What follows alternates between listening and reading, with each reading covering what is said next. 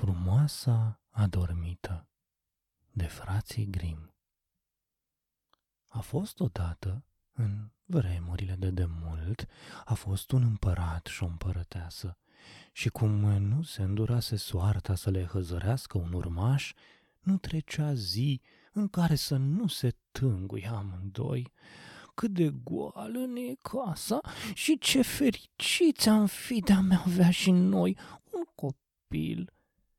Dar coconul cel mult dorit se lăsa așteptat de multă vreme. Și iată că într-un sfârșit, pe când împărăteasa se scălda în apa unui râu, o broască sări din unde pe prundișul malului și îi grăie astfel. Află, măria ta, că-ți va fi îndeplinită dorința, căci până nu va trece anul, vei aduce pe lume o fetiță. Și se împlini în tocmai ceea ce spusese broasca. Împărăteasa născu o fetiță și era atât de frumoasă fetița că împăratul nu-și mai încăpea în piele de bucurie. Cum voia să se împărtășească și alții din bucuria lui, Maria sa dădu o mare petrecere la care pofti nu numai rudele, prietenii și cunoscuții, ci și ursitoarele, ca să le câștige toată bunăvoința și grija față de soarta copilei. În toată țara aceea erau 13 ursitoare, dar pentru că împăratul nu avea decât 12 talere de aur în care să le servească bucatele, una din ele nu fu poftită la ospăț. Petrecerea se prăznui cu mare strălucire și când fu să se încheie, ursitoarele înzestrară copila cu cele mai alese daruri. Una îi hărăzi să se bucure de virtute, a doua de frumusețe, a treia de bogăție și așa pe rând ursitoarele îi dăruiră tot ce-și poate dori omul pe lumea asta. În clipa în care cea de-a 12-a ursitoare tocmai își sfârșea urarea, numai ce intră val vârtej cea de-a 13-a. Pasămite venise să se răzbune pentru că nu fusese poftită și ea la sărbare.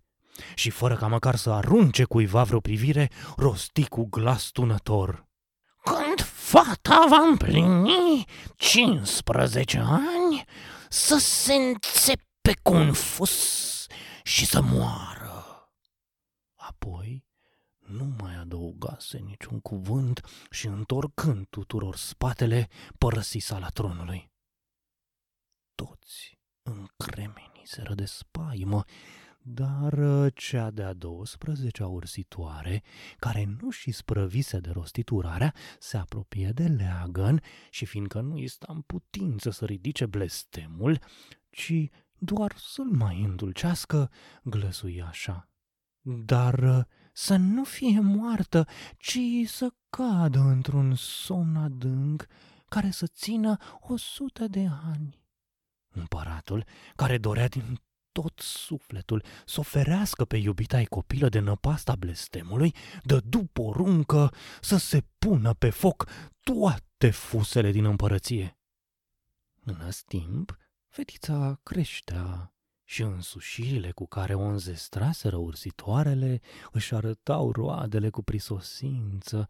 Era atât de frumoasă, de cuminte, de prietenoasă și de înțeleaptă, că oricine o vedea o întrăgea pe dată. Se întâmplă însă ca tocmai în ziua în care domnița împlinea 15 ani, împăratul și împărăteasa să fie duși de acasă și fata să rămână singură în palat. Ca să-i treacă de urât, luă la rând încăperile, zăbovi ea prin tot felul de săi și odăi și colindă așa, după pofta inimii, ceasuri întregi, până ce ajunse și la un turn vechi. Urcă scara îngustă și întortocheată ce ducea sus și se pomeni în dreptul unei uși micuțe. În broască era vârâtă o cheie ruginită și când o răsuci, ușa sări în lături și fetei îi fu dat să vadă într-o cămăruță o femeie bătrână, bătrână, care sta și torcea cu sârguință un fuior de in. Bună ziua, bătrânico, spuse domnița. Dar ce faci aici? Ia ca torc și eu, răspunse bătrâna dând din cap. Da, ce naiba aia de să răsucești așa de repede? întrebă fata și luând fusul în mână, încercă și ea să toarcă. Dar de bial atinse că se și împlini blestemul ursitoarei și domnița se înțepă la un deget. În clipa în care simți înțepătura, fata căzu pe patul care se afla acolo și se cufundă într-un somn adânc. Și somnul ăsta cuprinse întreg palatul. Împăratul și împărăteasa care tocmai atunci întoarseră acasă și intrară în sala tronului, adormiră pe loc și odată cu ei adormi întreaga curte. Adormiră și cai în grajd, și câinii prin cotloanele curții, și hulubii pe acoperiș, și muștele pe pereți, ba chiar și focul care ardea în vatră își potoli văpaia și se stinse cu totul. Friptura încetă de a mai sfârâi, iar bucătarul care tocmai se pregătea să-și apuce de chică ucenicul, fiindcă făcuse o boroboață, îi dă de drumul și a dormi și el. Chiar și vântul își opri suflarea și nici o frunzuliță nu se mai mișca în copacii din preajma palatului. Și ce să vezi? De jur împrejurul palatului începu să crească un tufăriș de mărăcini ca un gard viu. An de an, măcinișul se înălța tot mai mult și în cele din urmă cuprinse toți pereții până la căpriori, ba se mai întinse și pe deasupra, de nu mai puteai vedea de fel. Nu mai puteai vedea nici măcar steagul de sus, de sus de pe acoperiș. A mers vestea în lume despre frumoasa adormită, căci așa o numeau toți pe tânăra domniță. Și la cât un răstimp se găsea câte un fiu de crai care încerca să străbată prin tufărișul de mărăcini și să pătrundă până la palat. Dar de răzbit n-a răzbit nici unul, din pricină că mărăcinii se prindeau la oaltă ca și când ar fi avut niște mâini ghimpoase și nu îi lăsau să înainteze măcar un pas. După amar de ani, prin acele meleaguri, iată că mai veni un fecior de împărat.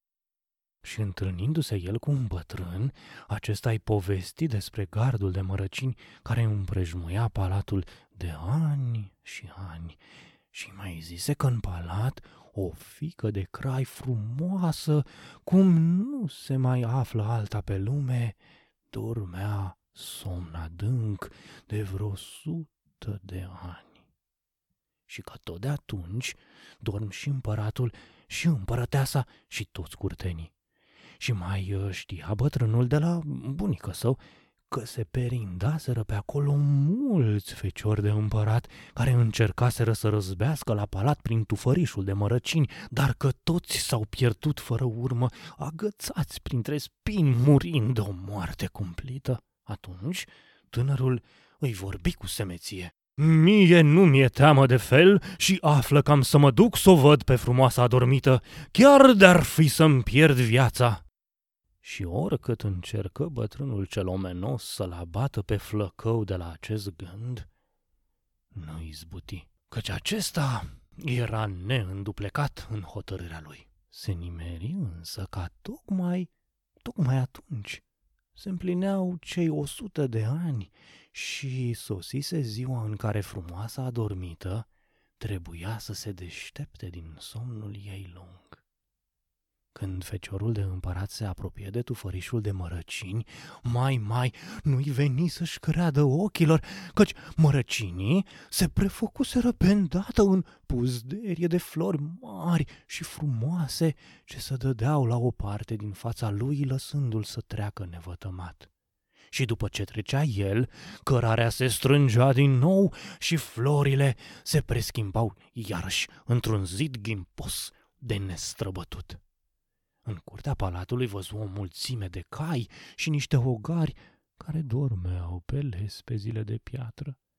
Pe acoperiș, hulubii dormeau cu căpșoarele vârâte sub aripi. De îndată ce intră în palat văzu același lucru. Muștele dormeau pe pereți, iar în bucătărie bucătarul ținea mâna întinsă ca și cum ar fi vrut să apuce de chică pe ajutorul său în timp ce o slujnică ședea pe un scăunel având în față o găină neagră pe care abia apuca să o jumulească de câteva pene cu o sută de ani în urmă. Și feciorul de crai merse mai departe până ce ajunse în sala tronului. Aici îi găsi pe toți curtenii dormind un somn ca de plumb. Iar mai în spate, sus pe tron, dormeau împăratul și împărăteasa. Colindă el mereu alte și alte încăperi, fără să se oprească măcar o clipă. Și tot palatul era cufundat într-o tăcere atât, atât de adâncă, încât îți puteai auzi răsuflarea. În cele din urmă, flăcăul ajunse în turn și deschise ușa cămăruței în care dormea tânăra domniță. Și era atât de frumoasă în somnul ei că feciorul de împărat nu-și mai putu lua ochii de la ea și aplecându-se, o sărută.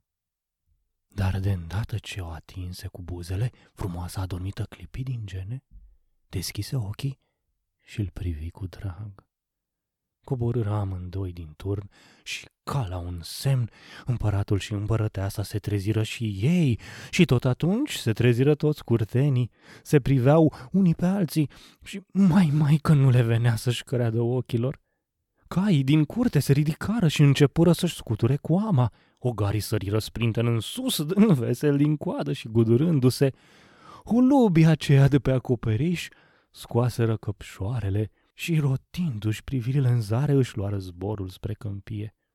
Muștele chiar începură să se miște pe pereți, bzâind într-una. Focul din bucătărie se dezmorți și și înteți vâlvătaia, mâncarea de pe plită porni să clocotească, friptura prinse iar să sfârâie, iar bucătarul trase o palmă zdravă în ucenicului său, care prinse să țipe ca din gură de șarpe. Iar slujnica se apucă de jumuli găina și nu o mai lăsă din mână până nu-i smulse toate penele. Apoi se prăznui cu mare strălucire și alai nunta feciorului de împărat cu frumoasa adormită și amândoi trăiră fericiți până la sfârșitul zilelor.